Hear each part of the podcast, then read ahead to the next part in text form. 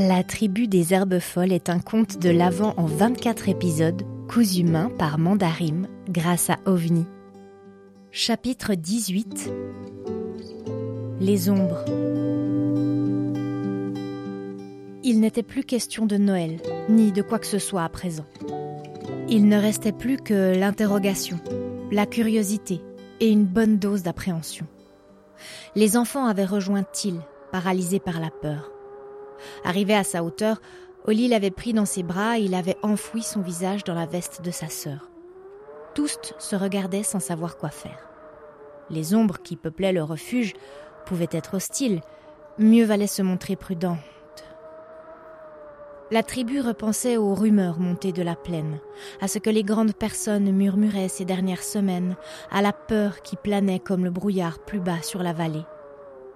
Una leur fit signe qu'il fallait de toute façon s'occuper de Losang et Mati. Le garçon commençait à montrer des signes de fatigue et d'engourdissement.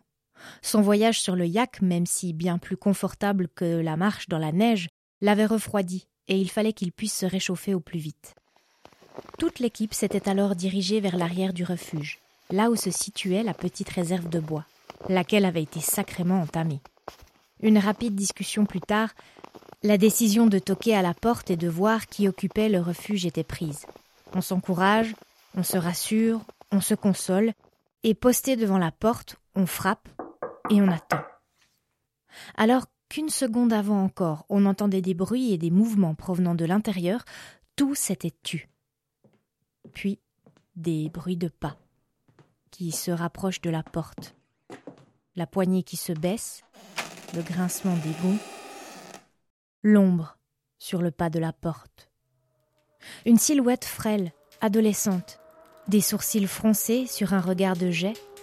La personne qui se tient devant elle sur le seuil doit avoir à peine un à deux ans de plus qu'Una. Son regard est à la fois plein de peur et de défiance. Ses vêtements semblent avoir été beaucoup portés, et surtout, elle est habillée tellement légèrement alors que le froid dehors est glacial.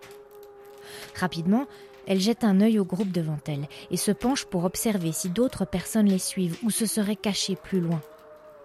L'air rassurée, elle se retourne alors vers la tribu et commence à leur parler, d'un ton qui semble autoritaire et menaçant. Semble, car en fait, la langue qu'elle utilise n'est pas celle que parlent les gosses de la vallée. À présent, le jeune homme qui se tient sur le pas de la porte attend, les bras croisés. Une réponse, peut-être, à des questions que personne n'a compris. Oli tente un timide Auf Deutsch, bitte?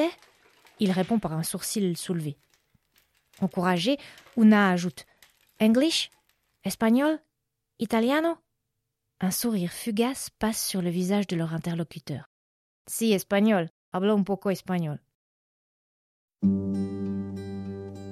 La tribu des herbes folles est une coproduction mandarine et ovni.